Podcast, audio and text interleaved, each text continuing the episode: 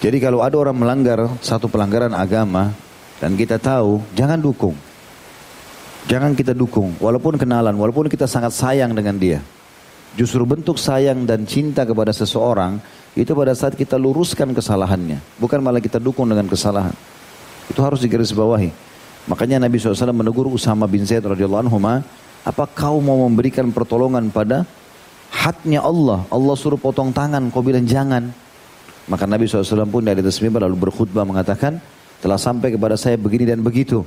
Bahwasanya seseorang tokoh masyarakat mencuri di antara kalian tidak mau potong tangannya, maka ketahuilah kalau Fatimah binti Muhammad, anakku sendiri, aku raja, aku nabi mencuri, aku akan potong tangannya. Ini banyak di antara orang tua akhirnya merusak pendidikan anaknya gara-gara itu. Anaknya salah nggak mau dihukum karena bentuk sayang. Anaknya mencuri misalnya atau narkotika atau mabuk-mabukan atau hamil di luar nikah, apalah perbuatan-perbuatan yang memang sudah rusak di masyarakat, rusak juga di mata Allah SWT. Maka misalnya si bapak e, didapat informasi anaknya di penjara atau ditangkap sama polisi. Ibunya nangis-nangis, minta supaya dikeluarkan.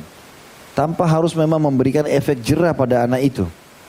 Maka dikeluarkanlah, mungkin dengan membayar, mungkin dengan ini, mungkin dengan surat pernyataan segala macam.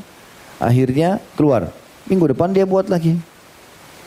Banyak kami hadapi kasus begitu, orang-orang yang anak-anaknya nakal mengganggu orang tuanya.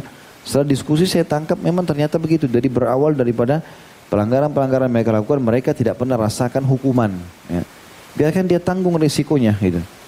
Kalau sekali saya dia tanggung risikonya di penjara ya sudah biarin di penjara, biarin dia tahu gitu efek perbuatannya. Nanti dia tidak akan lakukan lagi. Itulah yang dimaksud dengan hudud. Ya, batasan-batasan Allah yang Allah sudah berikan peringatan untuk jangan dilanggar.